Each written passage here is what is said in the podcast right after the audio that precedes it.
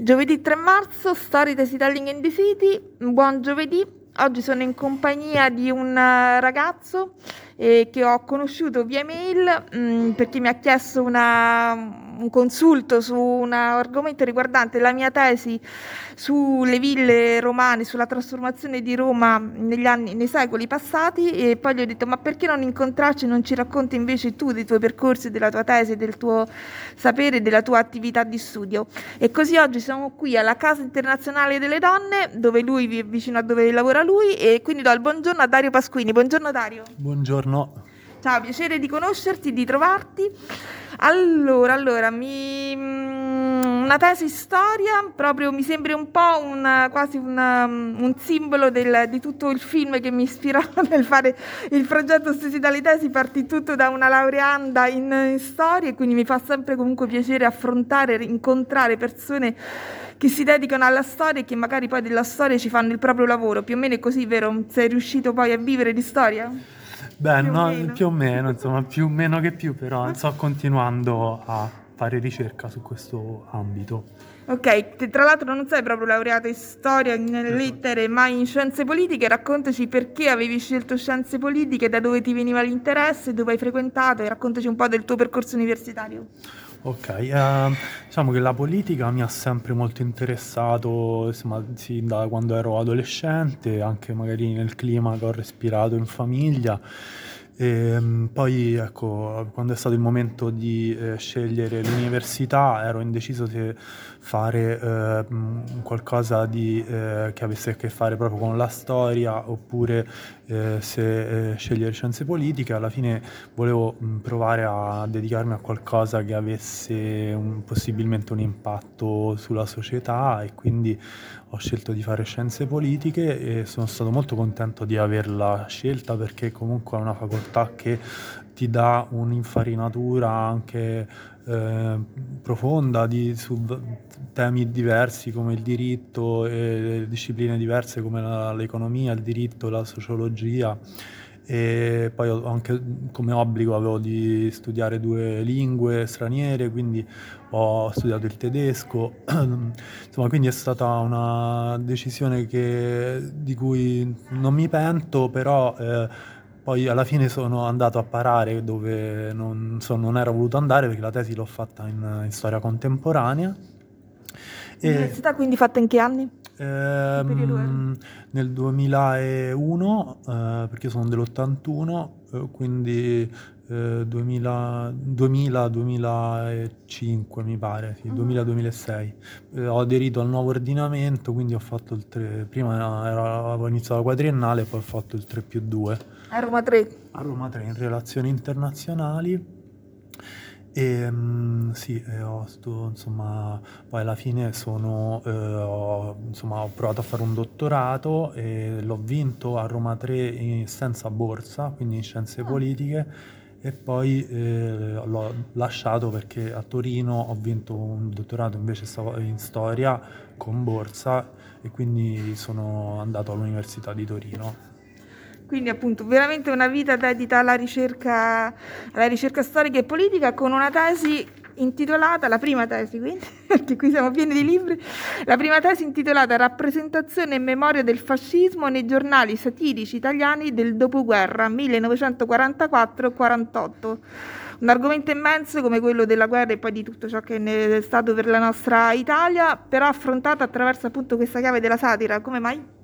Sì, e volevo analizzare un po' il tema dei conti con il passato dell'Italia, perché anche già da adolescente mi aveva molto così colpito e un po' traumatizzato anche tutte le narrazioni della violenza nazista in Italia e delle stragi impunite più delle volte che avevano insanguinato il paese e più in generale l'Europa. E quindi volevo però trovare una chiave che non fosse solo di cultura alta, ma che insomma cercasse un po' di cogliere anche i sentimenti possibilmente della popolazione o comunque di una fascia abbastanza ampia di persone. Quindi interrogandomi su quale argomento scegliere, poi è successo che parlavo in Abruzzo, a Ortona, dove abbiamo una casa, parlavo con un amico di famiglia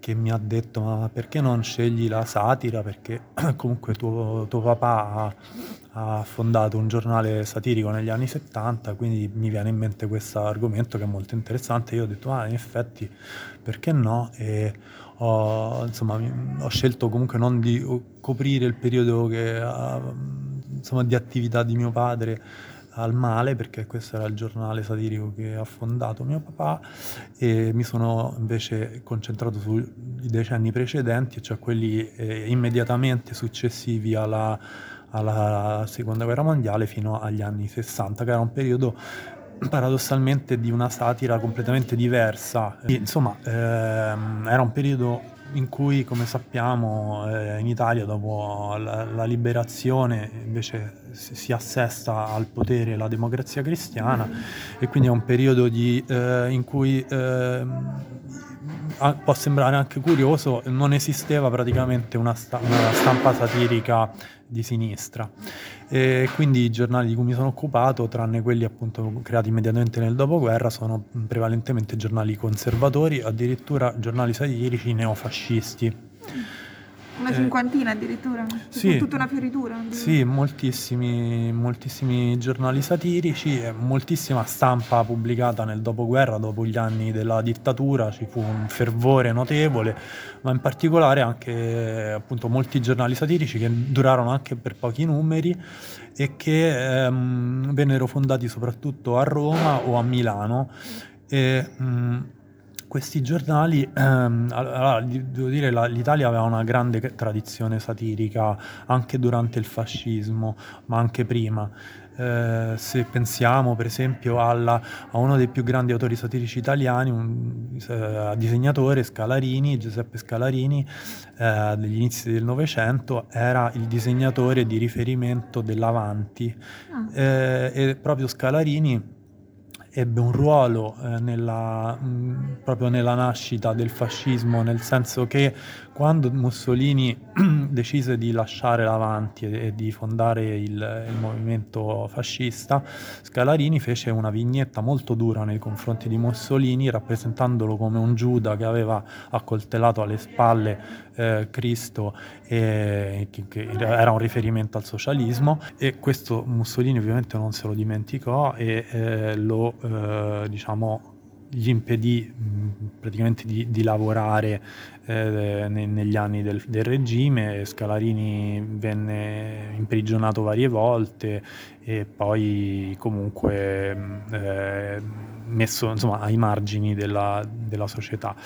Tra le altre esperienze importanti precedenti in Italia, ricordiamo i giornali come il Marco Aurelio, il Travaso delle Idee, che poi vennero fondati anche nuovamente nel dopoguerra, nonostante appunto si fossero compromessi con il regime. Ci fu anche una notevole continuità di persone, persone che avevano lavorato in giornali satirici durante il fascismo, comunque lavorarono anche nel dopoguerra. Questo è normale, come sappiamo, tutto il tema della continuità fra fascismo e repubblica, e anche i percorsi incoerenti e diversi, che anche di evoluzione sincera dal fascismo alla democrazia, o dalla simpatia verso il regime al comunismo. Devo dire, in questi anni primissimi anni di fervore del nuovo stato post-fascista, ci furono vari esperimenti anche interessanti dal punto di vista dell'Asia, del contenuto, che della grafica, dell'estetica. Per esempio Giovanni Guareschi, che poi, come sappiamo, è più conosciuto come il creatore del personaggio del Don Camillo, era poi stato il fondatore del Candido, un giornale milanese che riprendeva un po' le fila di questo fortunato giornale satirico di epoca fascista, il Bertoldo. Guareschi, edito da Rizzoli, Guareschi riprende insomma tutta la compagnia del Bertoldo, quasi tutta, e fonda questo giornale di orientamento conservatore, inizialmente appoggiando la Democrazia Cristiana e poi passando anche a posizioni ancora più a destra di appoggio più o meno esplicito all'MSI.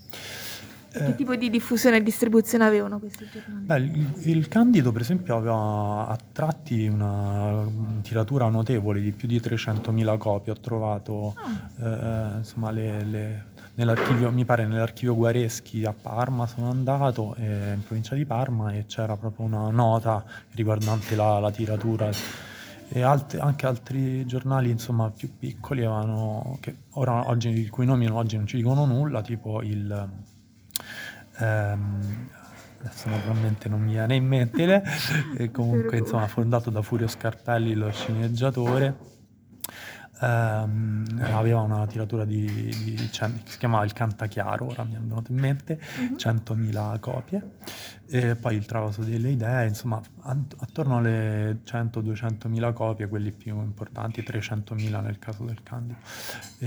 Poi io mi sono occupato anche negli anni successivi, nella tesi di dottorato, della Germania, e quindi anche qui abbiamo giornali, poi insomma non è il tema di questa conversazione, però insomma nel caso di un giornale satirico addirittura della DDR abbiamo 500.000 copie, che era l'unico che era, diciamo, ammesso, perché comunque faceva una satira di tipo appunto di appoggio al regime. E comunque insomma è anche interessante questo tema della satira sotto i totalitarismi, perché quando uno pensa alla satira pensa immediatamente alla libertà di espressione, però la satira è anche una potente arma di esclusione politica, e anche certe volte insomma sappiamo anche tutto il ruolo che la satira ebbe nella rappresentazione degli ebrei durante il nazismo, quindi insomma, devo dire i miei tutor del dottorato, per esempio, si aspettavano insomma un approccio più leggero, volevano non mi ricordo che il professor Isnenghi mi disse io mi aspettavo che facessi un po', parlassi di cose divertenti, e insomma in realtà questi giornali non sempre facevano ridere, non è che fossero, credo, l'umorismo più vicino a quello nostro è forse quello un po' più degli anni 70, appunto quello del male. In questo periodo, guardando queste vignette, non necessariamente si ride, insomma molte sono divertenti, ma altre sono più che altro un modo per attaccare politicamente gli avversari. Quindi diciamo in generale che la satira è qualcosa, diciamo, di scherzoso, di ironico, che però è qualcosa di molto serio, no? Sì, secondo me va preso anche molto sul serio, e sappiamo anche che può avere anche un effetto molto serio, perché purtroppo appunto pochi anni fa, insomma, con la strage del Charlie Hebdo, sappiamo quanto la satira poi sappia toccare delle corde potenzialmente pericolose, e quanto poi effettivamente la satira abbia un ruolo nella democrazia, nella libertà di espressione. E trovo anche, per esempio, molto un peccato che nell'Italia di oggi non esista un giornale satirico importante, come invece esiste in Francia, in Germania, in Inghilterra, se non sbaglio, perché questo secondo me dice anche qualcosa della nostra società. Per fortuna ci sono anche dei canali di sfogo molto anche così di successo, insomma su internet si trovano delle cose molto belle, la satira in TV, negli ultimi anni non molto, però è stata anche molto vivace quando ero io più piccolo, insomma Avanti, eccetera eccetera, però ecco c'è un po' un declino che sarebbe bello se in qualche modo riprendesse un po' questa un po' vocazione satirica che secondo me anche il nostro paese ha. Una forma di interpretazione, di scrittura per immagini e non solo di immagini molto potente, no? Per sì, esatto, fuori sì. Una lettura critica della società. Sì, io poi mi sono occupato in particolare negli anni successivi del tema delle emozioni, quindi della storia delle emozioni, che è una disciplina abbastanza nuova, oddio, ormai c'ha una ventina d'anni, però che diciamo si occupa di da fare una storia di un tema, quello delle emozioni, che era stato un po' trascurato dalla storiografia, perché la storiografia, anche in ragione degli approcci più o meno ideologici che in qualche modo la informavano, tendeva a vedere le vere cause degli eventi storici in qualcosa di più serio, di più razionale, visto come più serio e come più razionale. Pensiamo all'analisi marxista anche della storia, che riconduceva tutto ad alcune variabili, dalla dinamica tra strutture e sovrastrutture, eccetera, eccetera, ma anche agli approcci tradizionali liberali o conservatori moderati, che vedevano la storia soprattutto come storia politica e semmai come storia sociale. Invece le emozioni, mi hanno da fare questo esempio, nella storia possono avere un ruolo molto fondamentale. Pensiamo alle motivazioni per le quali si va a morire in guerra, non sono motivazioni immediatamente sociali o politiche spesso, ma hanno un qualcosa che ti lega in modo molto forte alla tua vita, alla tua esistenza, ai tuoi cari, alla visione che hai del mondo. E quindi se pensiamo ai motivi per i quali, che ne so, un kamikaze si fa esplodere. Ci siamo spostati fuori qui nel giardino della Casa delle Donne perché dentro c'erano troppi rumori di lavoro, quindi riprendiamo. Dario, stavi parlando appunto di storia delle emozioni e affrontiamo di nuovo ancora meglio questo. Sì, poi seguendo un po' questo filone, nonostante io poi mi sia dopo il dottorato spostato su altre esperienze lavorative, perché ho fatto l'assistente parlamentare alla Camera dei Deputati e poi attualmente mi occupo di comunicazione pubblica per il Garante Nazionale delle Persone Private della Libertà, che è una nuova autorità di garanzia statale. E dicevo, il tema delle emozioni l'ho continuato a coltivare perché poi mi sono avvicinato alla storia LGBT, quindi ho trovato delle fonti molto interessanti all'Archivio Centrale dello Stato, ovvero delle lettere di centinaia e centinaia di persone omosessuali o transessuali, transgender, e che erano state scritte negli anni 70 e inviate a un giornale, a uno dei primi giornali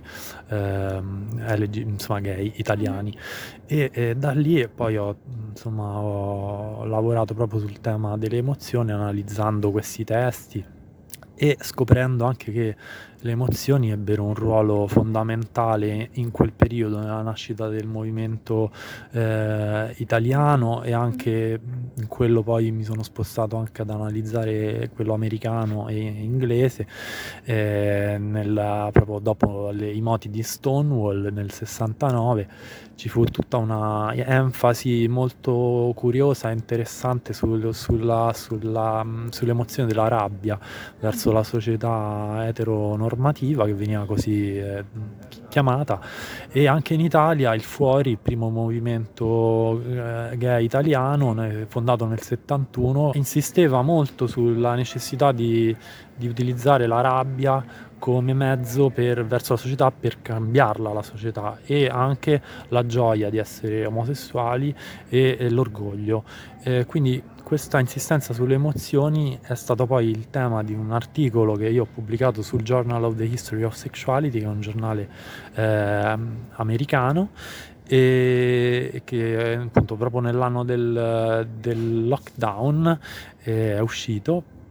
E poi da lì ho deciso di sviluppare il tema, perché mi hanno chiesto due studiosi inglesi di preparare un saggio sulla storia della stampa gay italiana negli anni 70. Il tema delle emozioni poi ha avuto una declinazione ulteriore negli ultimissimi mesi o anni, 2 anni, quando mi ho trovato invece qui a un argomento diverso, ed è poi il tema per il quale io ti ho contattato per avere informazioni sul tema appunto delle ville di Roma nella fine dell'Ottocento, inizio del Novecento, perché è stata sempre una mia grande passione e ho avuto accesso a una collezione, dopo varie insistenze e con grande generosità dei proprietari, a una collezione privata di fotografie di Roma alla fine dell'Ottocento, inizi del Novecento, soprattutto inizio del Novecento, che è appunto una contessa, la contessa Maria Pasolini Dall'Onda, aveva realizzato e aveva raccolto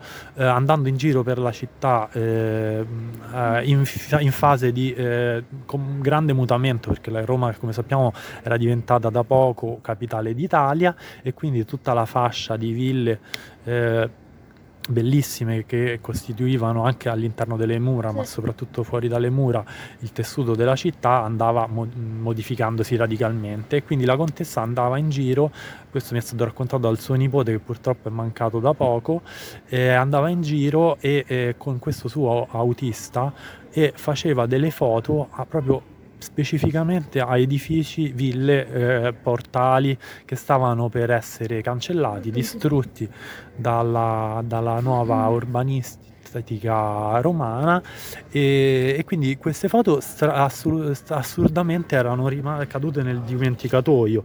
Io poi le ho e quindi qui parliamo di nostalgia, no? Di un'emozione che è curiosa, perché era una nostalgia verso non un passato, ma verso quasi un presente. Infatti è il titolo di un articolo che sto scrivendo, un presente che era però in via di sparizione. E di cui lei era testimone. E di cui lei era testimone diretta, che cercava di approcciare con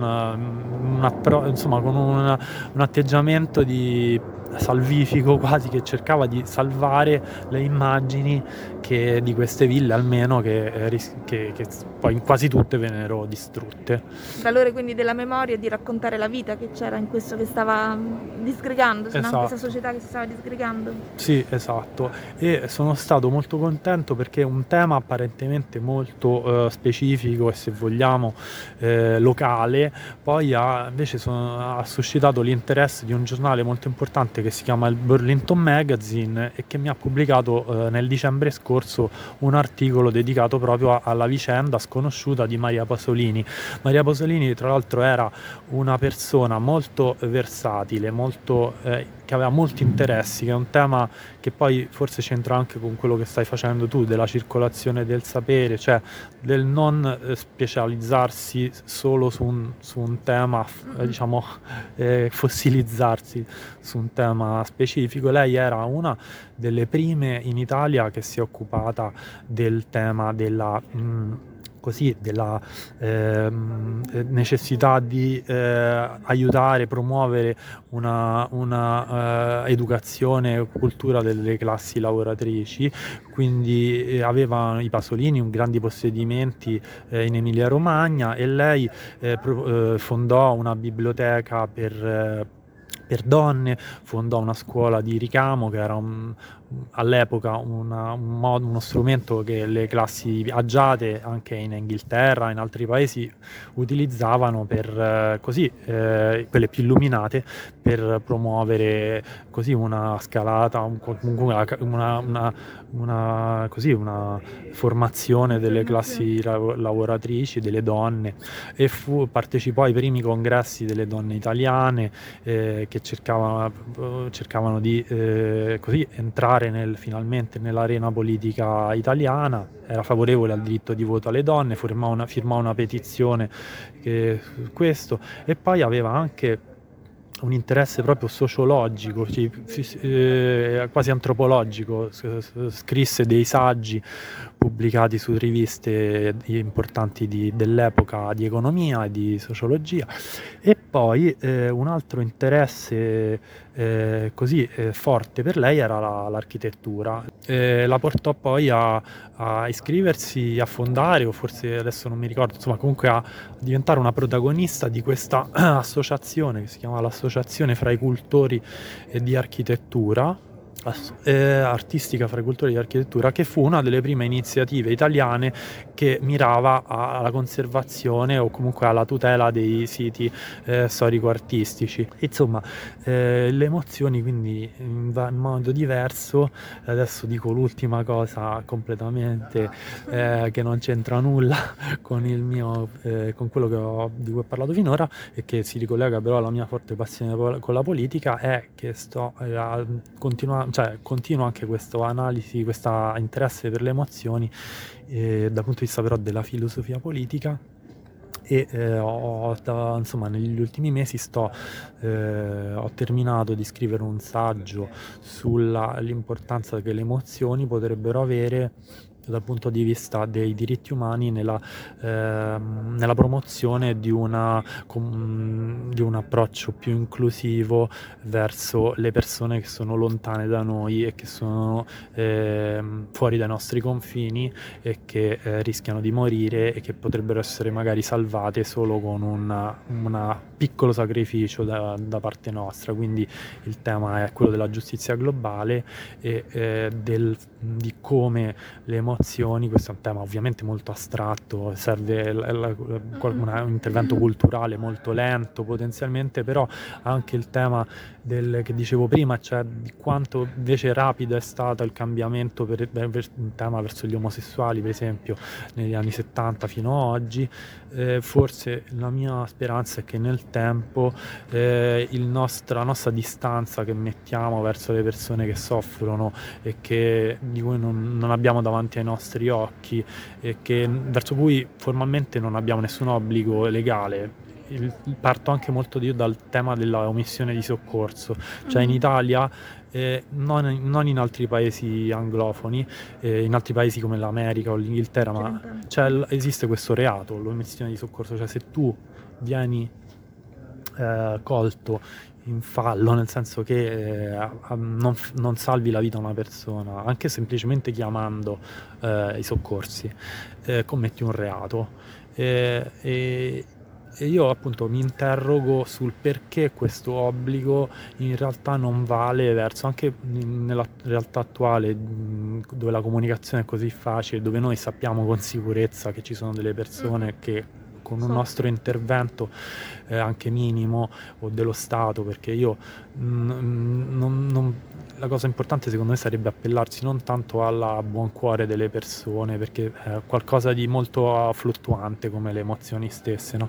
Però questa solidarietà, questa empatia che è necessario che si sviluppi all'interno della nostra società verso questi temi, secondo me, potrebbe poi portare al riconoscimento di un obbligo legale degli stati, almeno del nostro, cioè potremmo impegnarci per questo, verso persone che appunto rischiano di morire al di fuori dei nostri confini. Ovviamente quello che il tema delle migrazioni in Italia, dei barconi eccetera, scatena reazioni molto repulsive, molto anche per me deplorevoli verso, cioè, quelli che dicono io glielo affonderei il barcone proprio qua a un ristorante qui a Trastevere. L'altro giorno c'era il proprietario che diceva, dopo approcciato da un mendicante, ha detto io glieli bucherei i barconi. Invece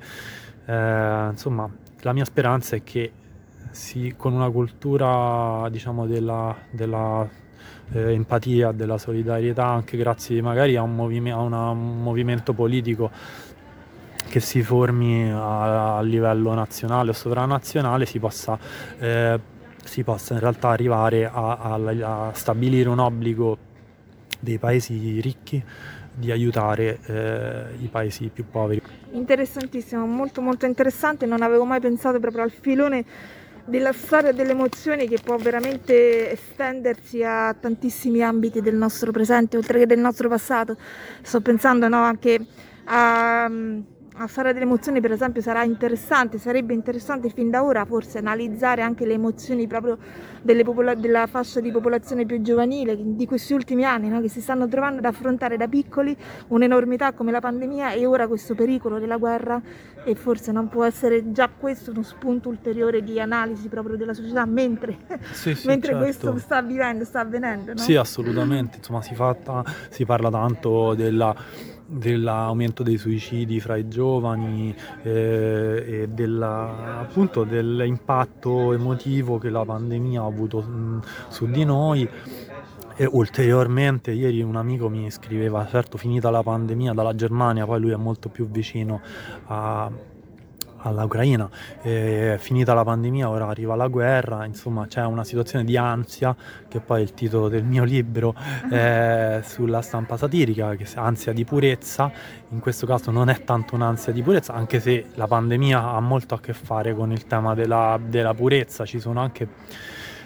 Abbiamo anche assistito a atteggiamenti anche estremi di persone che così avevano proprio un vero e proprio terrore del contagio, giustamente, però in termini magari così anche proprio vedevamo queste persone bardate perché vedevano il contatto potenzialmente dappertutto, guanti, ti ricordi all'inizio ci si metteva molto anche i guanti, poi pare si sia capito che il contatto tattile era molto meno importante nella trasmissione del virus, però ecco, avevamo proprio visivamente si riprendevano anche le immagini della peste, e il tema dell'ansia di questi tempi è assolutamente proprio della salute psichica delle persone è assolutamente attuale, purtroppo.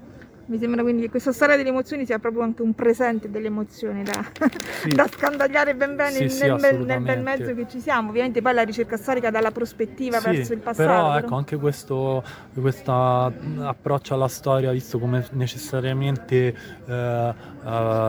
riguardante cose passate sta per fortuna anche superandosi. Quindi insomma la storia secondo me può anche dirci molto sul presente, non solo grazie all'analisi di cose passate, ma anche occupandosi anche poi quello che voglio fare io, insomma, che abbia un impatto sul presente, anche con un approccio un po' multidisciplinare. Ci sono comunque anche modi di inventarsi il lavoro tramite la storia, penso per esempio ai podcast. La storia quanto sta emergendo attraverso assolutamente. Comunque c'è un forte interesse verso, pensiamo anche al successo che ha Barbero, lo storico, insomma quando la storia sa rendersi interessante e non troppo così circoscritta nella propria fortezza, c'è un potenziale molto forte contaminandosi proprio anche con i modi di comunicare del presente, no? Sì. Penso per esempio a uno dei podcast più ascoltati ora, il podcast sui 10 anni della Concordia, lì sì che è proprio un mare di emozioni, devo dire. Quindi è veramente, sono tutte tematiche interessanti da scandagliare. A proposito di contaminazione di saperi, di persone, di storie quindi personali, ti invito a pescare una persona qualsiasi di queste che trovi qui, che ha già fatto parte del progetto Distesi dalle Tesi, ha partecipato a delle feste del bel sapere, e hai pescato Indiana Raffaelli, che ci ha parlato di organizzazione e tutele degli artisti tra Medioevo e Rinascimento. È una tua quasi collega quindi storica, lei ha parlato proprio, ha affrontato il tema e il passaggio proprio da artigianato ad arte in questo passaggio qui tra Medioevo e Rinascimento. Ti invito a conoscerla attraverso il gruppo Facebook Stesi dalle Tesi, ieri, oggi e domani. Appena il Il sito di Stesi dall'Italia si sarà rimesso online perché sta avendo dei problemi tecnici, la potrai ritrovare anche nella pagina Contatta gli Stesi e contattarla direttamente, magari anche qui darle un appuntamento per un altro caffè e fare altre belle conversazioni di storia. Tra l'altro quello che raccontavi prima dà ancora più un senso del perché ci siamo trovati qua alla Casa Internazionale delle Donne, niente avviene per caso, no? Sì, questo è un convento bellissimo che poi fu appunto occupato nei decenni scorsi dalle rappresentanti del movimento femminista romano, e ospita non solo una serie di associazioni che hanno così come obiettivo quello di promuovere i diritti delle donne, la partecipazione, di fornire assistenza, ma anche l'Archivia, che è l'archivio della storia delle donne, e dove io tra l'altro sono andato anche a fare ricerca, perché alcuni dei giornali di cui mi sono occupato per il mio libro in uscita sono dei giornali dove c'era contenuto lesbico, e poi c'è questo ristorante bar che è anche importante sostenere perché sta avendo forti difficoltà attualmente. Insomma, poi sappiamo che la Casa delle Donne rischiava di chiudere. Invece un luogo importante di conversazione, di fare memoria attiva. Ci scambiamo un biglietto d'auguri di buona vita, sono tutte citazioni di persone famose che mi ispirano nel fare questo progetto di condivisione di saperi e storie di vita. Vediamo che ci capita. Allora, sono arrotolati, vado io. stretti, vai. Allora, le storie sono doni d'amore. Ecco, questo è perfetto. Auguri di buona vita da Lewis Carroll.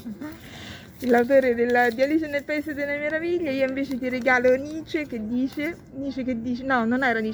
Einstein, che dice che in mezzo alle difficoltà nascono le opportunità. Perfetto, mi pare che di dentro qui abbiamo anche la storia delle emozioni messa insieme. Esatto. Doni d'amore.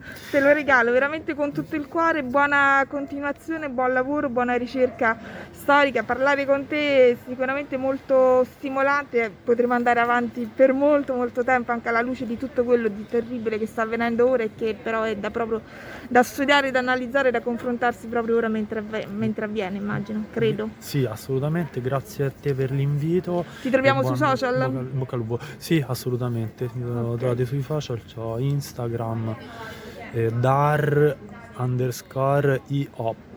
dar_iop, che sarebbe il mio nome con la prima lettera del mio cognome.